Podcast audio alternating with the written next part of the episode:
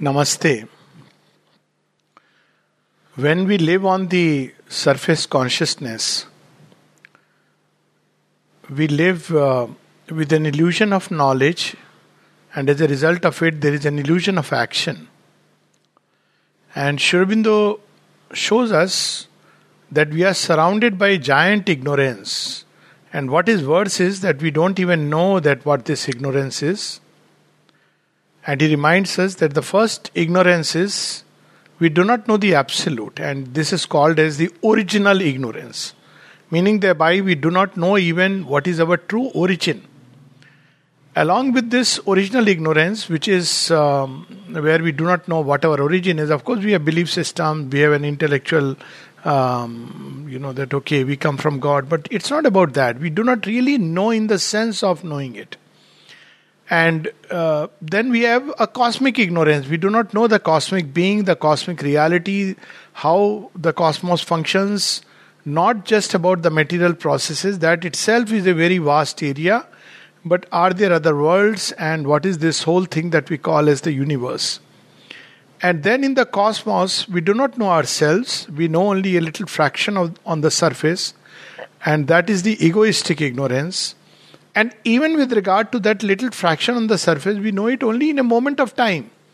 We do not know the past stream and many things that have carried us here, and much more that is going to come, creating a fourth ignorance called as the temporal ignorance. And along with that, we are unaware of all the forces that move us, the multitudinous um, occult, psychological, and various forms of forces that move us, and that leads to is psychological ignorance. And then we have if ignorance which is simply because we have got into a form and trapped into it and we are not aware of the constitution of this world, what really creates it, what makes it, what is it built up of. Um, again, not just about material reality, that itself is a huge subject, but at so many levels with so many building blocks and that is a constitutional ignorance. And as a result of all this, we have what is called as a practical ignorance. We don't know how to really be in this world, what to do in this world. So, this sevenfold ignorance, the movement towards knowledge starts. We have to pick up one thing. We just can't start straight away that while I'm in the surface personality, I'll discover the absolute and the origin, or I'll discover the cosmic being, or I'll start discovering uh, what constitutes my existence. It'll be by and large, because I am in the surface, the understanding, the analysis, the uh, knowledge will also be very limited. So, the first ignorance that we have to get rid of is the egoistic ignorance and discover the if there is a truth individual behind us which can really connect with the universal and the absolute and which can really have an access door to true knowledge and through that understand this world. So, this is the basic idea that as long as we are trapped in the ego, there is no hope and no chance. Uh, but the moment the journey starts, when you start coming out of this, uh, um, you know, trap to the uh, ego identity, it is not that we have to discard it, but turn it into an instrument for the divine work. We have not to identify ourselves with it. By ego identity is meant that a moment's or a lifetime's uh, uh, you know surface personality which is what the ego is. We pick up a selection from nature. But that is not our identity. That is what nature has constituted and we can change it we can modify it as we enter into the subliminal uh, and thereby grow.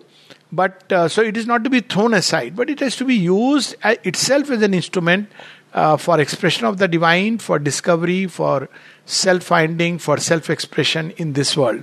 So, the first step is to come out of this egoistic individuality and discover the true individual. So, thereby comes the next chapter, which is about the philosophy of rebirth. Why is rebirth necessary, if necessary at all? There are uh, of course, to a materialistic doctrine, there is no soul and there is no rebirth. But there are also philosophies which are not materialistic, like Buddhism. So Buddhism doesn't believe in an individual soul, but the paradox is that it believes in rebirth, it believes in karma. So how does it happen? So according to that kind of a doctrine, um, even with the dissolution of the body, the energy knots that we have created, it itself becomes a kind of a formation. Uh, um, you know, around a mental person, and it becomes like a formation. And after the body is left, this formation takes up another body and tries to fulfill itself. It is moved by desire, and so it takes another body, again leaves it, moved by desire, takes another body, goes through the process of suffering until we break the knot, and then that knot dissolves. And when that knot dissolves, there is nothing else but nothingness. So, this is the Buddhist doctrine. There are many interesting facets of it, but obviously, if that is the case, then the entire journey we have undertaken so far of the spiritual evolution, meaning of God, if any in creation and cosmos, they all become redundant. So there is another theory that suddenly in human beings God breathes a soul. So you know it's like uh, in this theory the soul is uh, basically coming from the higher worlds and uh, at its fancy it says chalo let's go for a uh, for a holiday let's take a human body and just inhabit it but the problem there is that while it takes a human body, now there are doctrines, religious doctrines, which don't believe in rebirth. But so, how does the soul, if anything, comes into a human body? Well, it seems like it was just having a nice time uh, up with God, and suddenly it says, let's animate. And it enters a body. But the problem is, uh, well, if it enters the body, it's trapped in it. And only its belief that no, no, no, there is this creator by this name and in this form. If I trust him, then I can be redeemed. But even that day of redemption may come much later. And what is worse is that if it doesn't, then it is trapped forever in some kind of eternal damnation or hell. Naturally, this kind of a uh, populist um, theory is a very, very primitive one, and mankind is uh, bound to reject it. Uh, then there are uh, other kinds of theories where they speak of the entire transmigration of souls over a period of time from the animal to the human birth and take human birth as the grand culmination. So, here to an extent, one can find some kind of a logical necessity of rebirth that, well, we have to travel. The soul is a traveler in time, it takes different bodies. Taking a human birth, it is ready for the ultimate release. It again doesn't explain the meaning why did it enter at all. It also doesn't explain that whether the soul remains unchanged through all this and suddenly one day it is like it was sleeping it wakes up and realizes that it is uh, you know perchance or by mistake or um, like a bond slave it has entered here and wakes up and goes away. So again there is no real spiritual evolution of creation here. But yes the soul passes through a journey wherein from the animal to human birth and a few human births and then it releases itself in moksha. Again this leaves many gaps in our understanding. So here uh, in Sri Aurobindo's view, the soul itself has a reality. It, there is a true individuality. Now, there is an Advaita Vedantic view where there is a reality of the individual soul, but it's because Brahman has entered into it and got surrounded by ignorance. So, it can remove that ignorance and merge back into Brahman. So, obviously, we have discussed all this. But there is a true individuality of the soul, which is our true individual within. And it is the means in fact through which there is a evolution from the inconscient taking place with the help of this uh, divine seed which is within. We can take the example of a tree. As the tree grows it pulls something of the soil upward towards the sun and in the process transmutes it. So this is exactly how and even from its leaf there is you know water is evaporated oxygen is generated uh, into the atmosphere it absorbs that. So something like that the soul individuality becomes a logical necessity if we understand that from the inconscient there has to be an evolution. Each form that is created becomes a habitation for the soul and it grows and as it grows it pulls something of that inconscient upward, upward, upward, and start manifesting newer and greater possibility. So that fills the gap. But there comes this question that is humanity the highest? Well, if we take that, well, evolution has not ended, which is, um, you know, very logical to assume, whether we take the natural scientific view that the evolutionary energy would not stop with such a uh, half um, finished product called man uh, at the same time, if we take the spiritual view of evolution, as we see in some of these Puranas, where the form and the consciousness changes, like in the parable of the Dashavatar, then again we can say that really speaking, man's spiritual evolution cannot be complete till he really touches the Creator in some way or the other. It's not just about being freed from the knot of ignorance, but he must become one with the Creator and thereby link the Creator with the creation. So we are basically bridges, and uh, true individuality, the psychic being in us, is like a bridge that one end of the bridge is cast into the inconscious as it grows it must eventually join to the creator and become the bridge. Uh, mother puts it like this that you know we are the uh, junction of that quaternary x. So uh, we are cast into this and as we grow up creation is pulled upward so it's a tremendous work which we our souls have undertaken and in this process there is all the divine help which is there with us till we reach that junction, which is what supramental is, and the lok and alok and the this world and the other world, um, this material existence and the spiritual between these worlds of ignorance, the fallen worlds and the greater worlds which have not suffered the fall, they become one. So then rebirth becomes not only a meaningful thing but a necessity because it's only through rebirth in one life you cannot become a bridge it's a, it's a life which the soul has to just recover itself that where it is, where it has come from, why it has come from. So then rebirth becomes a logical necessity. Thereby comes this other chapter that, well, are there other worlds, the order of the worlds? So, how does it recover? What are the level states through which it goes? Now, herein, um, if we take the scientific view, um, which knows only the material domain and it can discard, it wants to look for material evidence. Now, by its very nature, the supraphysical cannot give physical evidence. Um, it can give physical evidence always indirectly in two ways. One is if there are supraphysical worlds, they must in some way have some impact upon our life. Then it becomes an indirect evidence. For example, we have seen people who are pushed literally on the verge of despair and they want to commit suicide. It's because the hostile, dark worlds, the fallen world, they are pushing them, throwing all kinds of suggestions. Now, this is a whole occult side of knowledge. Till eventually they want to uh, plunge they are plunged into despair and then they are they cast themselves into the abyss. And they give very neat justifications they say that this is going to be a release. So i have patients like that where you know somebody says sir is there a way that i can i just want to die and so I asked them that why do you want to die? He says that sir, I'll be freed from everything. I said on the contrary, you'll be bound to a dark state. So they will give all kinds of suggestion and pushing one uh, on the verge of despair. And uh, they work in a very so we know it by the effects on the consciousness, or they will aggrandize the ego, put blinders over us. So all kinds of tricks they can play. Uh, Mother gives a number of examples. One of them is that you know that gambler of Monte Carlo, where she says that you know he was um, putting things on stake, and there used to be this entity which will whisper to him, "Put your stake on that," uh, and he would put it, and he would succeed. So again, he kept on winning, kept on winning, and it was these suggestions, and he took it that well, um, luck is very favorable to him. Gods are smiling, but it was this adverse entity which wanted to have some fun. So when he had won a lot, and then he said, Now put everything on stake. And he did it and lost. And then it uh, bid him to commit suicide, and he shot himself.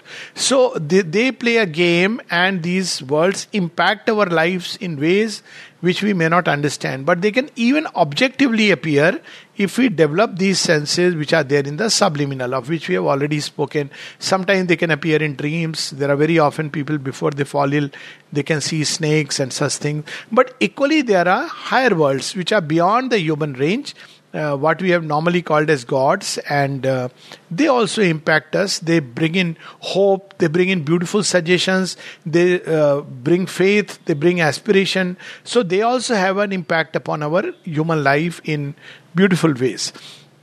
Now, many people say that these gods and even God is a construct uh, of the human mind. Well, um, there is the only truth that we can say is that they are the gods are not the construct but the way we the human mind conceives of them and receives them. So it constructs its own image. So there is a truth of these higher worlds different worlds the dark worlds the uh, higher vital worlds the mental worlds and spiritual worlds. There is a reality but it meets the human mind where the human mind depending upon its past understanding, it has read a lot of Puranas, it'll see the gods in a certain way, it will see the Asuras in a certain way. If it sees Yamraj, he will see him sitting on a buffalo, God knows why. Uh, so much has changed since the time of the buffaloes. So he will see like that uh, because he is, that's how he has understood. So there is a part construction of the human mind, and uh, where it plays with the reality because human imagination has its own role. But it is not that human imagination construct these worlds and god. Then one might as well say that human imagination has constructed the material world. Then where is the end of the illusion? Uh, everything collapses back into towards nothingness. So human minds also constructs things like hell and heaven. So there is again reality of the worlds uh, the vital worlds where one can experience uh, where there are real uh, exalted worlds, like a paradise, and where there are real uh, dark worlds, where one can transit. That he'll describe in great detail in the next uh, uh, chapter. But it is also true that human mind has created these worlds by its power of imagination. Uh, by its certain kind of beliefs. So if you read the Garud Puran, which is often read in uh, you know Indian thought, so you know if you hear the read the description of uh, hell, uh, it's very frightening. Is there a real hell like that? Well, much of it is a construction of the human mind. Sri speaks of that. And for instance, uh, we see in the story of Vishwamitra that he, you know, uh, created a parallel heaven for Trishanku. So there are annexes of these higher worlds created by the human imagination. It has drawn something from these worlds as kind of idea force and then added something of its own mind and created these worlds. So human uh, soul can in its transit get trapped into one of these which it, is a creation of its own making i mean there are people who who feel very guilty and they believe that you know their life is horrible they are very guilty and they feel that if they are punished it will be some sort of uh, prayashchit, some sort of, you know, they have redeemed themselves. But none of this is true. I mean, that's not how the divine looks at us, as if he is sitting with a carrot and stick. But they create such worlds where they want to be punished and they feel that this punishment is justified and by this punishment they are being redeemed. Mother gives an example of an individual who for one year had locked himself in such a formation of his own making after leaving his body. And um, she had to tell him that no, you need not be here. And he said, no, no, I deserve it. So we must be so careful when we are making formations about these things uh, that we, we must admit with humility that we don't know. So let's, it's much better in a way not to believe in hell and heaven than to, you know, um, create these, uh, you know, add to uh, because anyways when we transit through them they just what do they do they we are drawn by certain tendencies and these tendencies are drawn back there we may sojourn for some time and that's a natural process and then eventually we'll go to the other worlds and then return back to earth. So it doesn't really make much of a difference with regard to our real journey. Our journey is here taking place in life. All our progress is taking place in one human body. And all our focus should be that how do i fare through this journey in this human body which is given to me? In a certain sense even belief in other lives and other births is not really so crucial to our journey, but it helps us to understand that it's a journey where we have started long back and we are going further. To this extent, it does orient us, and we can actually reclaim our parts in previous lives when we get rid of that temporal ignorance. And also, we can see that what we have been destined to become by the seed of aspiration within us. Because in the end, whatever is a man's faith and aspiration, that he tends to become. So, with this background, Sri brings us to the main chapter Rebirth and Other Worlds, Karma, the Soul, and Immortality. So, what is reborn actually? what really is the soul so as i said some believe that soul is same as the life force so obviously mm, then they uh, start speaking of buri atma and you know ghost and all these are not nothing to do with soul soul is an eternal portion of the divine that's what we have uh, been you know throughout uh, reading and trying to understand and you know we can discover it so being a portion of the divine it remains untouched and unstained by all the papa and punya. Yes, they may they are like things which may drag its feet, but the soul itself remains untouched and unstained. It has to grow through all these experiences. So it is an eternal portion of the divine. It's not. It doesn't one doesn't the soul doesn't become a bhoot and you know the soul is not uh, like a breath of air with you know often people say uh, soul has left the body when a person dies. So all soul may leave the body before a person dies incidentally. And the soul may linger around after the death if it has a lot of experience it it has to gain. Or it may even leave long time before a person physically dies. Um, and during that state human beings become uh, very mechanical. Sometimes they may be even possessed. There's an instance of somebody here you know, uh, by the name of Benjamin, who had left his body. And uh, he was continuing to work, and mother knew about it, and uh, she had to tell him that, look, you know, now you should go because his soul has come with to me. So eventually one day he left the body. This vital being comes to mother and says, Where is my room? Where is my room? Because you know he was disposed of and he wanted his room back. It wanted to continue. That's the vital being in us. It's not the soul of the individual because soul doesn't uh, act like that. There are people who go completely mad, lost their mind, who are possessed uh, by certain forces. Now, the soul has very often left these uh, misused and darkened bodies. So, it's a far more complex process than we understand. And it's not just as we are told that it leaves one body and enters into another. Well, there is a whole journey, there is a process. So, what really happens when a soul leaves the body? It gathers all the imprints and experiences of a particular life that it carries with it. Um, and then, when it carries it, it sojourns to the other worlds. If it is a developed soul, it will go through many more higher worlds. If it is not a developed soul, it will just go into the subtle physical and come back into another material form. So, the time of rebirth will be very short. Or if it is a very developed soul, again the time may be very short because it's conscious and it wants to come back and take a human body. So there are two conditions in which the rebirth can be very fast. One is when there is no not much development, it cannot enter into higher worlds because it has not engaged with them in a human life. Early souls, say in an Eskimo or a first human birth, or when it is very developed, it can have a choice to it has a choice to take up a human body and come back fast because it wants to do the work uh, you know which is left incomplete. But otherwise generally depending upon the degree with which we have engaged with the worlds we will make a transition. So if we have engaged only with vital world vital pleasures uh, vital properties then after leaving the body we will enter into these worlds purely by a law of affinity. Then during we'll exhaust these tendencies there and then we'll go to other worlds. Maybe most people living in the vital will go to a vital paradise. Sometimes these paradises, as I said, are our own creation, that there will be this, there will be that, and we enter into one of these human formations and then we come back because obviously we have not completed our evolutionary journey. Sometimes we'll go beyond the vital world into the mental and the spiritual world, but that is rare it requires a certain degree of development to engage with these higher worlds and certainly the spiritual worlds. Now, what happens when we enter there? Uh, well, we may, um, if we have really organized all the parts of our life, uh, including even sometimes the subtle physical, but at least, you know, uh, mind, vital, higher vital, maybe to an extent even the central vital, or maybe the lower vital converted. All these parts will constitute a whole individual being who remains conscious and who shared the immortality of the soul.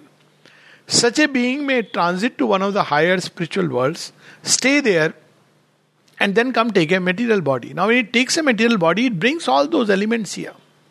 But that is a rare thing and it's not a very preferable thing because then there is no evolution. You come back, you do the work and go back. But ordinarily, what happens that one goes into these worlds, gets rid of these sheaths. In the vital world, we get rid of the vital sheath. In the mental world, we get rid of the mental sheath. Then we enter a proper psychic world. It described beautifully in Savitri, where we enter into the heart of the world mother, where we stay rested beautifully and during that process, we assimilate the experience of one life, uh, which is there in the true vital, true mental, true physical, which is like a soul personality which is beginning to form. And then we decide and project that what my next life should be. And this next life, as Aurobindo reveals to us, is invariably a step further. So, all these ideas that a soul can become once again an animal is uh, illogical simply because once a soul has taken a human body, even the early human bodies, it cannot transit back to a purely animal life which is completely unconscious. Going there will be a completely retrograde step, whereas the soul is here for an evolutionary journey. Now, the pace of evolution may be slow, the pace of evolution may be fast. If it is engaged in yoga, that's a different thing altogether, but it'll always be a better and better and better state. But this better and better is from the deeper standpoint. So, for instance, one was a king in a particular life. So, better doesn't mean that he'll become an emperor. The better may mean that he has discovered that, okay, being a king, everything is fine, but I can't really progress. Why? Because I'm, bound by many things. A king actually has a very life where he, uh, even they cannot express things in public. See that story of Cleopatra, where, you know, when she has to, she decides to take poison and she sends her son away. And she tells him, Prince never cries. So they have to live like that. They have to put a whole facade. A king can't just crack a joke in public. He can't stand on the, you know, suddenly stop his car. Uh, nowadays, kings, I mean, ministers, and say, oh, that person is very nice, just meet him or start eating, uh, you know, chaat pakodi from a roadside shop. So there are many restrictions. He cannot be just what he would want to be. And in the next life, he may just become a common village girl or a village boy because he discovered that this is where I can really evolve much better. So, this idea of a better life according to our standards, that you know, a poor man becomes a rich man, etc., are redundant. It chooses a birth which is um, good for its next evolution, where it will take into account the unfinished curve of energies. That's where we see the law of karma comes in, which he'll describe in detail. There are certain things, certain tendencies certain directions, certain people it has engaged in, but it has never led to any kind of finish. So it wants to come back and engage in a much deeper and fuller way to get the full experience and the full uh, understanding. Uh, so this is one reason why it would like to uh, assume a body, or and rather, in its evolution, it has met with certain roadblocks, certain tendencies, so it will discard them. So it's not like you bring the that kind of baggage. You discard certain things, certain beautiful tendencies which couldn't develop fully. So you'll choose a family, a home where you know it can come, and these beautiful tendencies can develop uh, in a beautiful way, as Sri Krishna says in the Gita, when Arjun says, "What about those who have tried but failed?" And he says, "Don't worry." They are born in a family of uh, you know devotees uh, and they grow very fast, they recover the yoga very fast. It doesn't say they are born in a rich person's home. One may or may not be. So there comes this other idea about rebirth. Rebirth has two sides, metaphysical and a, um, you know, it has to do with justice. So metaphysical side is it's a constant learning of the soul through uh, countless lives until it becomes a full-fledged psychic being. Meaning thereby that uh, like a seed, whatever possibility was there, divine possibility that has come. Now, once that has emerged, the soul has completed its learning in the high school of nature. It has been stamped as graduate. So it is now free. So once free, it can it has a choice either to merge with the supreme or to return back from one of the high you know after leaving the body to do the divine work or it can sojourn in one of the higher planes like Narada in Vaikuntha and be with its Lord in Sri Aurobindo's yoga, be in the subtle physical with Sri Aurobindo, and you know, affect, influence the world from there. It's possible. Or take up a human body, or join with one of the gods from above. So all these possibilities are options are available. Once the purpose for which it had entered into ignorance, it takes up all the inconscience and it culminates in the formation of a psychic being, the psychic personality, and then it can either become the bridge or it can, while becoming the bridge, dissolve itself into the supreme. So these options are available for the uh, soul in the course of its journey. But ordinarily it will return. So apart from the metaphysical side, there is this other side about the justice. So often we talk about reward and punishment, uh, and you know, पाप का फल ये मिलेगा पुण्य का फल ये मिलेगा obviously these are very popular notions and actually if it is a result of um, your deeds in the past then naturally in this life when you are punished you should immediately it should flash that why you were punished And it is said that sometimes that no, no, it's not like that. That is the surface personality. But the soul toward the end recollects. Well, if it recollects at the end of the journey, then doesn't serve much purpose because it doesn't help to modify our actions uh, in a particular life. It just gets assimilated. And besides, to imagine the creator as, you know, um, being just an accountant or a judge who is busy with, you know, reading our papas and punyas while he is the author, he is the actor, he is the scene, he is the inspirer, he is the motivator, he is the becoming. So it's almost like he's judging himself. So obviously that's not how the creator sees us. At the same time, this idea that if I have done good, um, I've been very honest, I must be rewarded by being very rich, either in you know this life or the other doesn't stand to reason because the right reward that nature gives is whichever direction you have put your energy that will grow in us so in an honest man the moral fiber or the moral strength will grow because he had been moral enough to lead a life of honesty and if a man is in a truthful person the power of truth will grow if a man has loved sincerely the power of love will grow it doesn't mean that one has loved sincerely therefore one will uh, get the same thing. One may be even deceived, and yet the power of love will grow. So, whatever we have, the energy we have put into life, if a person has been cunning, so his capacity for cunning, if a person has dealt a life of falsehood, his capacity for falsehood will increase. So, one would say that then what happens is the result of it? It veils the soul. When falsehood increases in nature, then it veils the soul, meaning thereby that basically the soul finds it even more difficult to arrive at its uh, evolutionary possibility because it gets more and more veiled.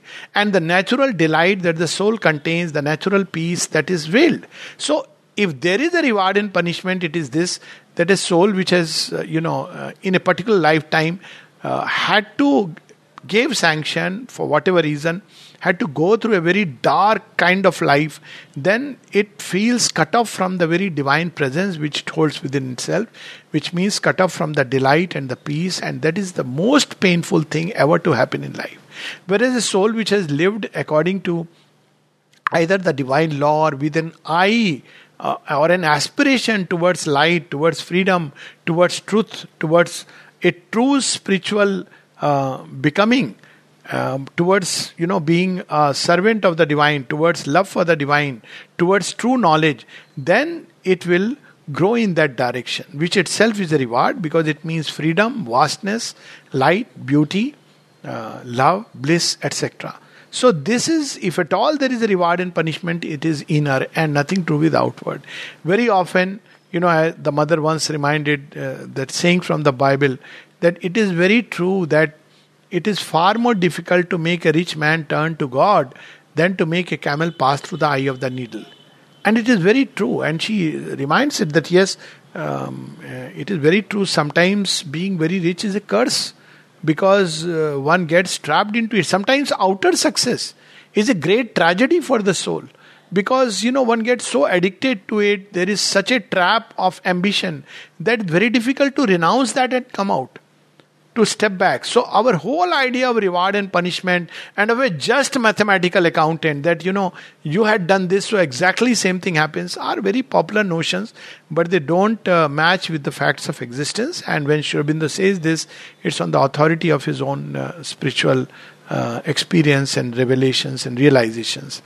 And knowing this journey, which is so difficult, after you know one leaves the body and passes through the vital worlds the mother out of her compassion and with all her occult knowledge she actually created a passage that if one has a genuine faith in the divine then after leaving the world it's like a passage she created. One doesn't have to go through these dark and painful worlds and one transits straight away which is so wonderful. Um, uh, Indian ancient occult uh, science knew about this, so that's why Shraddh was done to dissolve the vital sheath because when one sojourns through the vital worlds, it can be very painful if one has led a life which is, um, you know, quite dark. And sometimes, though there is no retrogression to animal life, some tendencies which are very animal like can momentarily take hold of an animal, exhaust itself there, and be done with. So, all these possibilities are there so then what is good fortune bad fortune? How things come to us? Of course the gita describes it so beautifully. So it is very complex. Often we say that our actions as if our actions are the only thing. Our actions are always in reference to first a host of things inside. There is an desire there is the idea there is the motive there is the intent there is the compassion there is the feeling.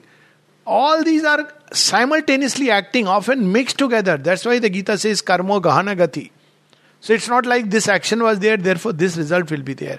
And the cosmic um, consciousness takes into account everything together. It has its own way. It's, in fact, anybody who enters the cosmic consciousness can understand things like that. Then one doesn't judge by appearances. One knows the entire movement that is taking place inside. And based on that, the next life uh, proceeds.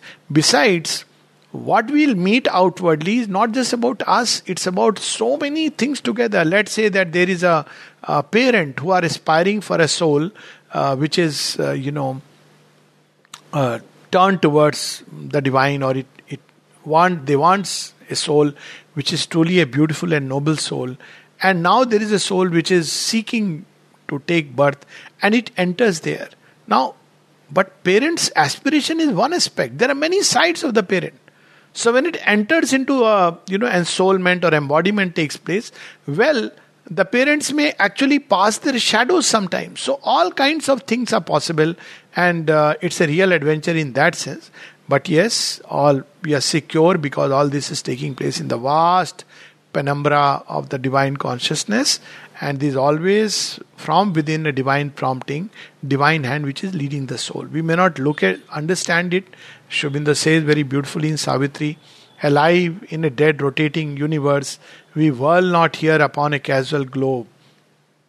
So, even through the tangled anarchy of fate, even through the bitterness of death and fall, an outstretched hand is felt upon our lives. It is near us in unnumbered bodies and births. It keeps in its unslackening grasp safe. It keeps safe in its unslackening grasp. The Godhead promised to our struggling souls the crown of conscious immortality. So the soul is immortal, but it has forgotten itself. It discovers that it is immortal. Um, and it grows in its personality. So it's not a static soul, and this is the first discovery that one has to make. When it has discovered its immortality, it can lend that also to our mental being. So, this idea that this personality takes birth, no. Some portions may become immortalized. For instance, Beethoven's hands. Mother speaks of hands of Beethoven which came to her to play music. And uh, because he used to play music and his hands had become so conscious. So, some of these musicians which have really led a very exalted, um, uh, not life, but uh, in in that particular field they were really they got uplifted. Their soul was uplifted in a certain way. And those movement those activities can share something of the immortality of the soul. So first immortality is immortality of the soul. Second immortality is immortality of the personality of the inner being not the surface personality it never that which is immortal but the inner being and the final crown of immortality will be immortality of the physical being which is the effort of a uh, it is still unrealized in its fullness, but it is when the supramental manifestation uh, arrives towards its penultimate culmination. So, this is the background, and now we can read uh, some passages.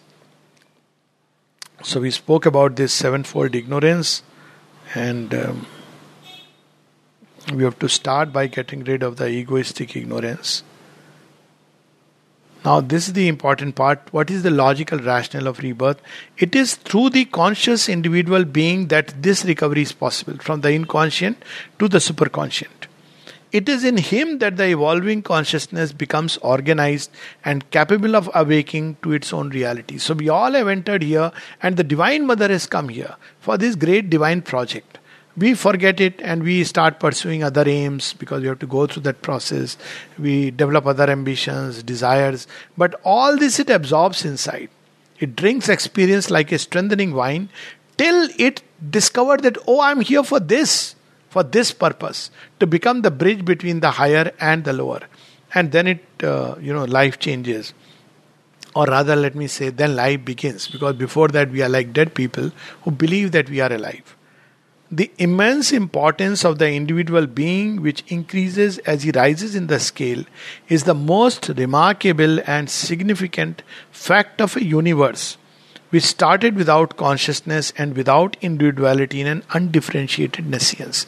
So, inconscient is just like a mass. So, the soul starts creating the individuality. So the original impulsion, eko ham bahushyam, the one to become the many, this is what starts when individuality start. Before that, one is just a part of a mass. And that's why people with a developed soul often feel like a stranger amidst their surroundings, where others are very comfortable because, you know, this individuality is beginning to take shape and take form. This importance can only be justified if the self as individual is no less real than the self as cosmic being or spirit, and both are powers of the eternal. It is only so that can be explained the necessity for the growth of the individual and his discovery of himself as a condition for the discovery of the cosmic self and consciousness and of the supreme reality. If we adopt this solution, this is the first result the reality of the persistent individual. So, what persists is not just some mental formation or a knot of energy, but a real soul, a real portion of the divine. But it grows, it's not static. But from that first consequence, the other result follows that rebirth of some kind is no longer a possible machinery which may or may not be accepted. It becomes a necessity an inevitable outcome of the root nature of our existence, which is out of inconscience, consciousness must emerge. So there are these seedlings already implanted there, which are like pulleys. As the soul emerges, why? Because it is naturally attracted to the divine. Otherwise, inconscience will not stir. There is in it this presence of the divine as individual seedlings. So, just as a little seed is drawn toward the sun, so these souls as seedlings are direct attracted toward the divine. And what are the roots it takes will come subsequently when he speaks about the spiritual evolution. And because it is attracted, there is a pull and it is drawn despite the inconscience. And as it is drawn, something of the inconscience begins to become conscious through these various lives. So this is the purpose. Birth then is the is a necessity of the manifestation of the Purusha on, on the physical plane, but his birth, whether the human or any other, cannot be in this world order in isolated accident, as some religions uh, believe, or a sudden excursion of a soul into physicality without any preparing past to it or any fulfilling hereafter. So, if we really talk about soul and taking a human body, by its nature, it should be rebirth. To believe that suddenly it enters a physical body and then it is either trapped for good or, depending upon belief, its belief system, uh, it is one day picked up in on the day of judgment. So, obviously, that is too childish, too uh, puerile a thought to even be uh, really considered. The soul is not bound by the formula of mental humanity. It did not begin with that and will not end with it. It had a pre human past, it has a superhuman future. So it passes through these earlier forms, um, especially these higher life forms, uh, animal forms, where it becomes more and more some kind of an individual soul formation begins to emerge. Before that, it is largely soul of a species. But especially with these mammals and you know higher animals, there is this tendency uh, for an individual soul. That's why one can see some touch of the soul qualities in in these animals like cats, certain cats, dogs, horses, cows, elephants, and uh, that's why you know killing them is not considered something nice. Uh, chicken is different, but these uh, developed animals are a very different breed altogether. Some of them can carry a conscious soul individuality, and equally it doesn't end with human life. It goes further into, mm, you know, it has to embody a godlike nature, which is what it is here for. Then uh, we read some portions from Rebirth.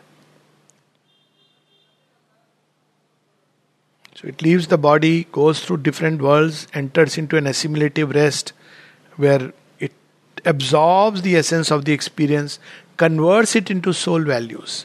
What it means is we can understand in even in one lifetime when we are going through a certain experience at a point of time, we judge it, oh, horrible, oh, this is really um, bad, this is terrible, sometimes very pleasant, very good. But over the years, its real value becomes apparent to us, to anybody who is conscious. We discover that, okay, this was necessary as a link towards this. Sometime we may discover that, oh, I wasted my time in thinking that, well, uh, I'm enjoying life. And sometimes we realize that all that pain that I went through, it changed into a greater capacity for joy and made us stronger and wiser.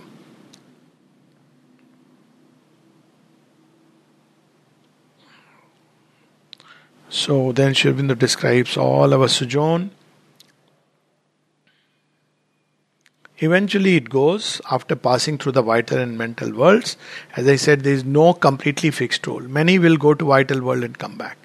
But those with a developed mind, those who have formed contact with the beings of the higher world, will go there even they may be in their company because it's it's a kind of what relation we have formed with these beings while here. Those who have formed relation with dark demonic beings they get trapped there. I remember meeting a kind of occultist, and uh, he came and uh, I saw actually he performed a kind of magic where uh, magic in the sense now I understand the process. I was very small, nine years old or something, where he changed the taste of the cup of tea uh, just by suggestion. And I asked him how it is done. He said it's a vidya. Vidya means not vidya, my vidya, but a kind of you know uh, a kind of knowledge. So I said, uh, Can you teach it to anyone? He said, Yes, but if I teach it to someone, I have to teach it to someone, otherwise, I'll not get free.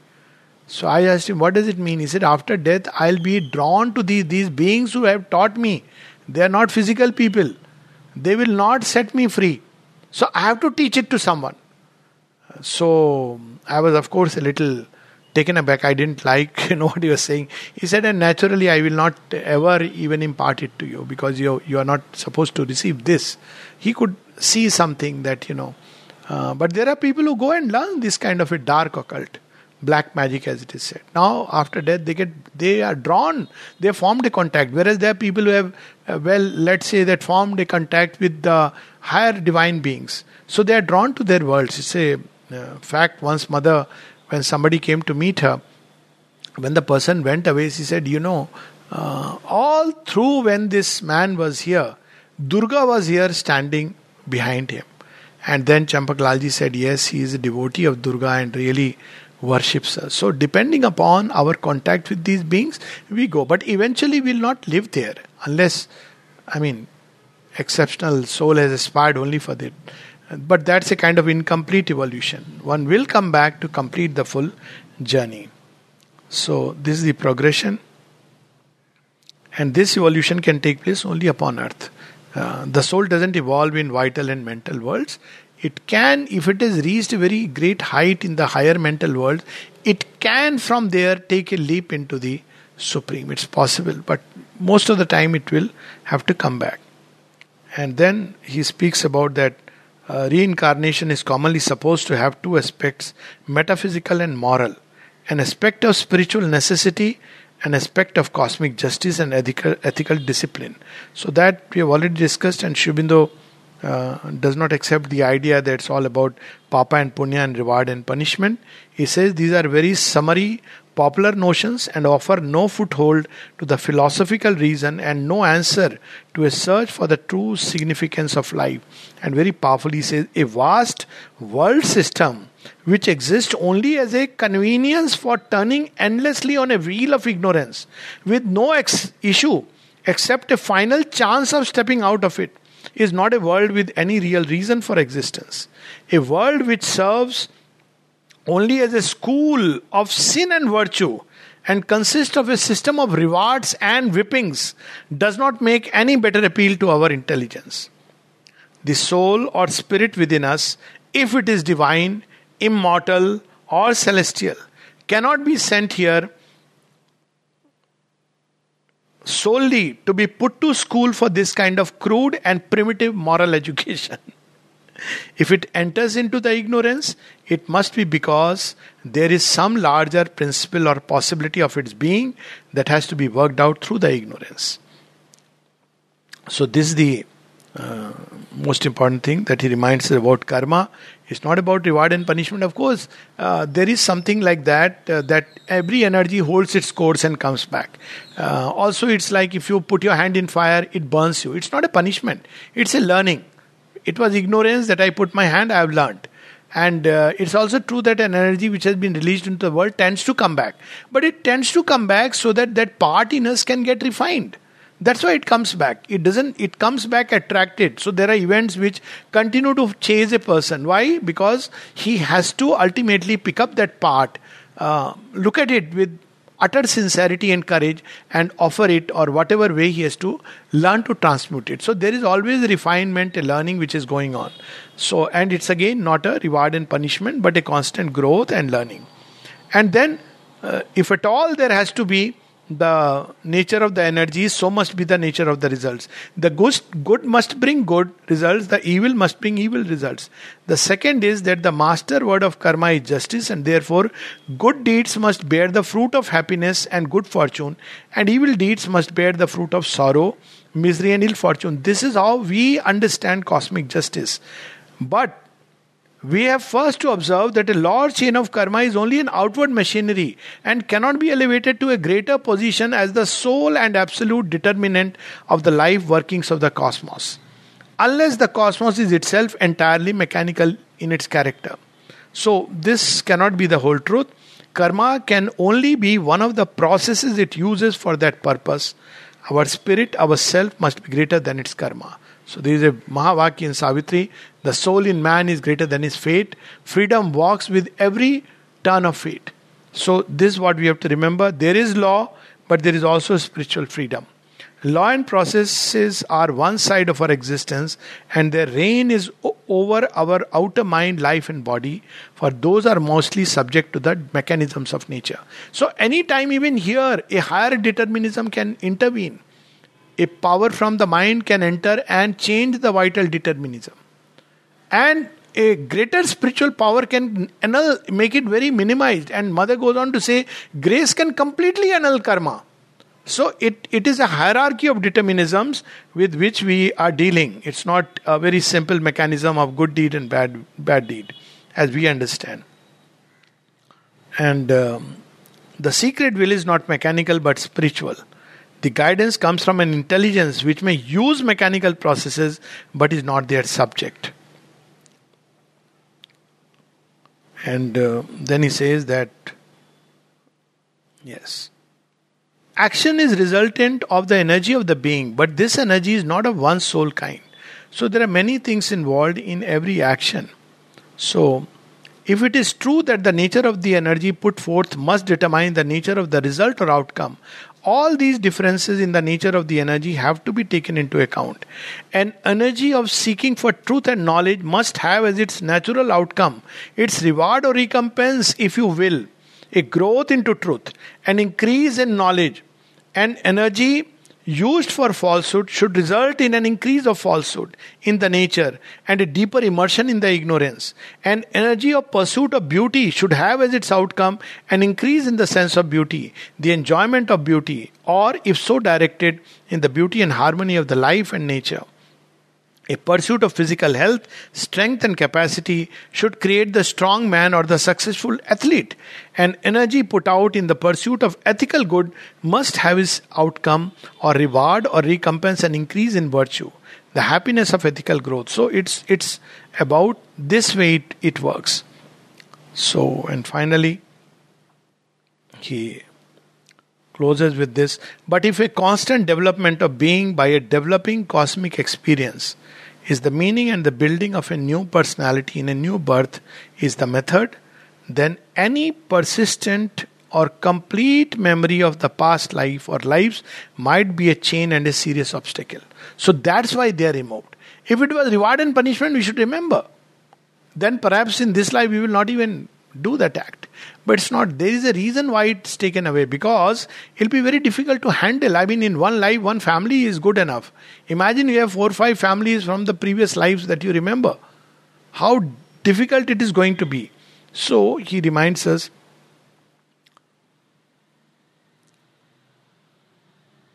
it would be a force for prolonging the old temperament, character, preoccupations, and a tremendous burden hampering the free development of the new personality and its formulation of new experience.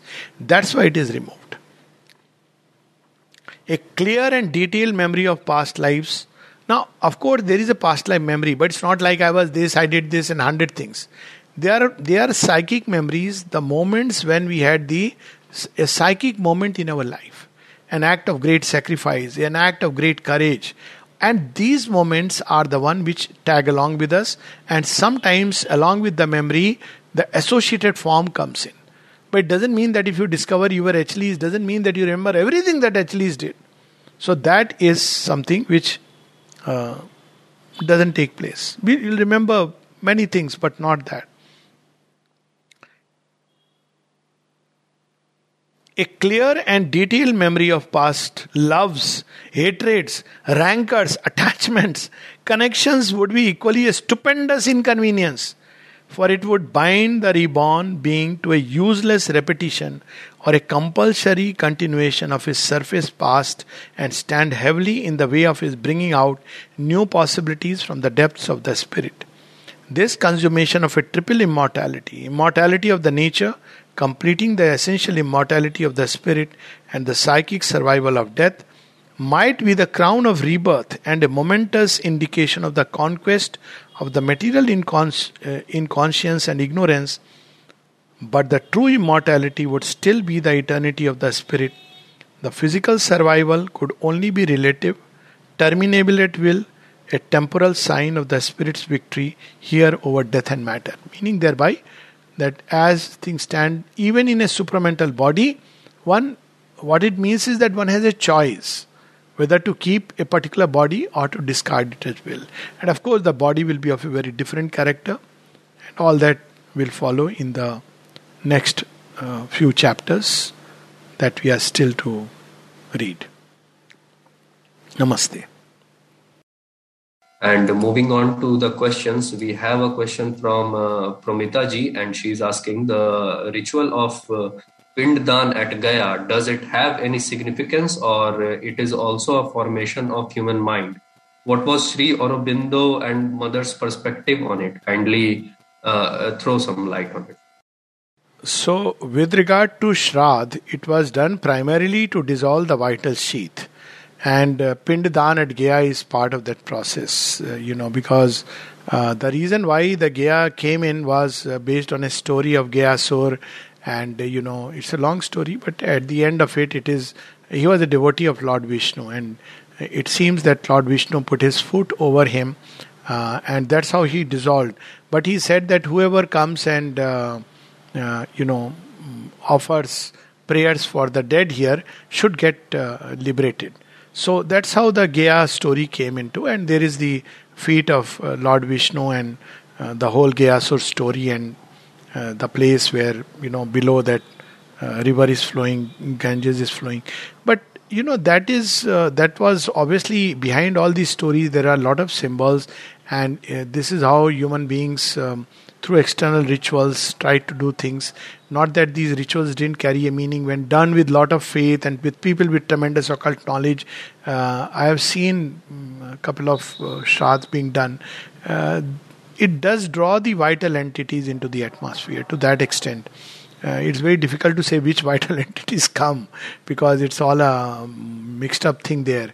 But it does draw the vital entities through the pind. It becomes like a means to attract them. And then when you mm, uh, do mantra vidhi, it's like um, a, a well known occult process. And then you offer it, then the pitra which was roaming in the vital world enters it and then it takes a transit to the higher world. So there is a logical process behind it. But this is uh, there is no need to do it. Actually the mother like everything evolves. So as human consciousness evolves we discover new and better ways. It's like you know uh, 500 years back we used to do leeching as part of medical practice. But now we don't do it. Uh, tomorrow we may discover that you know light may heal us uh, sound therapy may come. So, same way, Mother and Sri Aurobindo have brought in lot of new truths, and one of them is that if people leave their body, then no need to do these rituals. There is, it is enough if few persons who really loved the uh, the departed, they sit together and send their thoughts of love and peace. Of course, they did uh, mention that you know there is a period of transition which may be four days, ten days, thirteen days, one month, maybe you know maximum of a few months. So one thing is for sure that doing it year after year has no meaning. I mean, then we have to say there is no rebirth because if the person is still transiting for years, sometimes people do it for their lifetime you know it's more to uh, our own guilt we take care of is taken care of rather than actually. Because if we really believe in rebirth then whom are we really trying to over years 10 years 20 years? I've seen people all their life they are doing shraddh for uh, the departed. So that of course is uh, a kind of machinery to um, you know after all uh, people who are doing all this shraddh uh, pandas and all that they also need to send their children to good schools. So it's okay but don't turn it into absolute truth. It's obviously illogical. So, what is important is that ultimately, if you see logically, there is one way of through the occult, but there is a more direct spiritual way. So, there was always these two lines of human thought. It's like astrology, you're trying to manipulate the forces in the universe. Uh, astrologically, you're trying to take care of Rahu Ketu and everything. So, it's an occult science. But a higher way always was the spiritual way. So, instead of going through all this paraphernalia, catch the one who is the origin of everything. So, to invoke the divine presence uh, with those who really loved him and then to send thoughts of love with a prayer to the divine is a direct and very powerful means. And that's what the mother and Sri Aurobindo have recommended. So, when somebody leaves the body, of course, this is a very special place. Uh, mother has spoken about it. There are instances, there's a whole itihas of the ashram that whoever leaves the body here, by whoever doesn't mean anybody and everybody, but you know, who has come here with that spirit of the yoga, uh, goes straight to Sri Aurobindo's world. He doesn't transit through the other world. So uh, he said it was something like what was done in Kashi, you know. So um, uh, that's directly from the mother. So it's not like a belief system. And she explains what is the rationale. If you are attached to Sri Aurobindo, if you love the mother, then why would you even go to any other worlds? Uh, as I was saying, that if you are attached to a higher being, you go there and live in his company. So if the higher being is capable of liberating you into freedom, we'll do that. But here, if one loves uh, Mother and Sri Aurobindo, then one goes there. If one loves a particular deity, so it's quite likely that after the birth, one will go into a sojourn with the deity. And depending upon what the deity is, if the deity belongs to really one of those real high worlds, one may from there pass into moksha if that deity can open the doors. But that is very, very unlikely unless it's directly one of those overmind guardians of the sun. With most, there will be a brief sojourn and one, one will come back. That's why the Gita says that, you know, people who uh, do the sacrifice for. Um, heavenly good, they go to heavens where they meet the gods and then they come back, back to earth because they cannot really liberate us. They can give us a nice uh, welcome, which is okay, post mortem sojourn, but then we have to come back. So, um, uh, with Mother and Sri Aurobindo, if one really loves them, if one has spent a life seeking the divine in whatever form, then all this paraphernalia is not required. And even for those who have not, as I said, the mother said, if you have faith uh, and some love for the divine, you go through a different passage. That is, she she has created it. And even if that is not there, and somebody has you know died under very dark conditions, that what is important is those who loved him gather and pray and invoke the divine presence and send their thoughts of love and peace to that person. And crying, etc., is the worst thing because then you pull. Already somebody is departed and he has to go further and it's like exercising a pull back to earth, which can be so painful to the departed because his journey is inevitable now forward. But he's pulled back, he's hovering in this atmosphere, and he cannot actually enter a human body. So it is like torturing the person. So crying and expressing grief is never a good thing. One should set the person free as the last act of love and send him off with love and peace in the heart and prayer to the divine that his journey may be safe. Nothing else really required. Yes. Uh, namaste, Alokda. Ha, namaste. So, so with the descent of the supramental force as the evolutionary march progresses, uh, the chances of actualizing, say, the inherent potentiality of the past lives is also increased.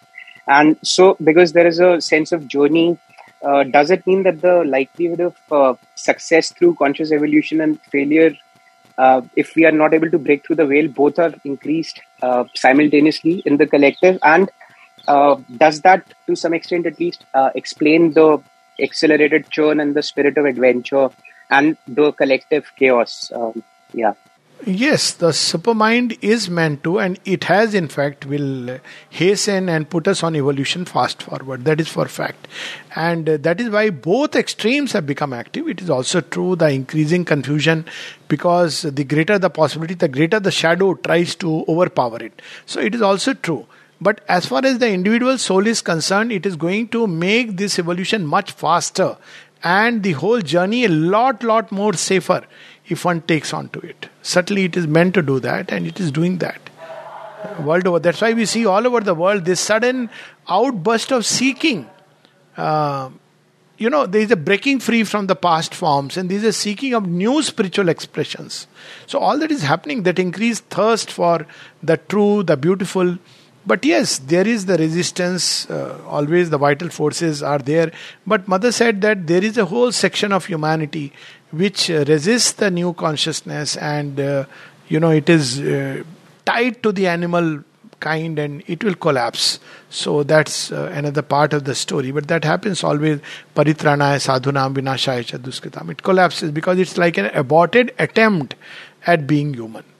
But that's something which the divine undertakes but uh, for most individuals uh, and at least for many uh, definitely the it's an evolution fast forwards. Little effort brings great results. Yeah, uh, Kalpana ji, please, you can go ahead, please, your question. Yeah, uh, thank you so much. Uh, there are a couple of questions, uh, you know, uh, doubts in my mind. One thing, one thing, uh, one thing is that what is the kind of aspiration that one can have uh, at the time of one's death? Uh, uh, that's one question. Uh, I have heard that there are some people who, you know, people at the ashram who consciously participate in the process of a death. I mean, I've heard this now. What does this mean? This was the uh, part of it. The, another question is that when the soul or the psychic being decides to take a birth, I mean, whether it decides or if it's pre-decided, whatever. I mean, I'm not sure about that. I've heard that it takes aspects of the vital aspects from the vital world, aspects from the physical world.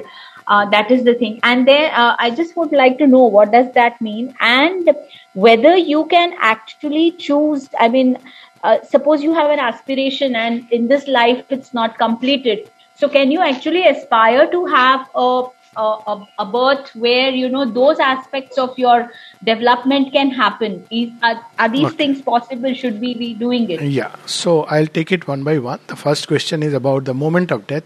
Well the moment of death is a moment of intense concentration. And then the gita speaks about it. Wherever the thought of man and his consciousness is fixed at that point of time that door very readily opens. So it's so important that, you know, at that point of time, we remember the eternal in whatever forms. So we go on a rapid uh, mode. But again, Sri reminds us that, uh, well, it that moment we'll remember only if we have led a life of remembrance of the divine. So it's like very difficult at a moment of death to suddenly remember the eternal if one has led a life of a very, you know, one was wrath and involved and attached with all kinds of things. So this one aspect. So basically it depends upon the way of life that we have led with our thoughts largely fixed on the eternal or our thoughts engaged all the time in transient things. Now the second aspect of the nature that the soul takes up, well, the soul puts forth the three Purushas. In Savitri, we have the description of the triple soul forces. So it puts forth the three Purushas, the mental, the vital, and the uh, physical Purusha out of itself. So, you know, it's it is from within outward. So it prepared the nature. Now, once these Purushas come, we they start creating the subliminal being or the inner personality, inner being of man. Now, this inner being is open to the universal. So, depending upon the soul need, they will draw elements from the universal, sometimes even beings. It's quite uh, possible it happens. And they draw those things into the constitution of our inner being and the subliminal personality. And then the outer personality is formed as one develops. So, this is the process from within outwards that the soul takes a human birth and then it puts forth these three Purushas. It can do that even before entering into contact with the human body. Uh, sometime that ent- uh, entry into the human body, uh, you know, at least it is um, a few months while in the womb, five, six months. But very, it, it's not a contact. It's like it has seen, okay, this is the body and this is the family where I want to be born. But the actual contact may take even a few years later on. maybe three years, four years, seven years, when it 14 years sometime, when it actually enters, and when it act, enters, that time the human being does go through, the child does go through certain experience which give a hint. So sometimes it may not ever enter. So there is a psychic being, uh, not a psychic being, but a soul which presides over. It's like this is my house, but I have never lived in it. So all these are possible um, things when the soul takes a human birth. Now, with regard to um, you know what happens in the ashram? Yes uh, not only ashram all over the world i've seen people who have left their bodies very consciously.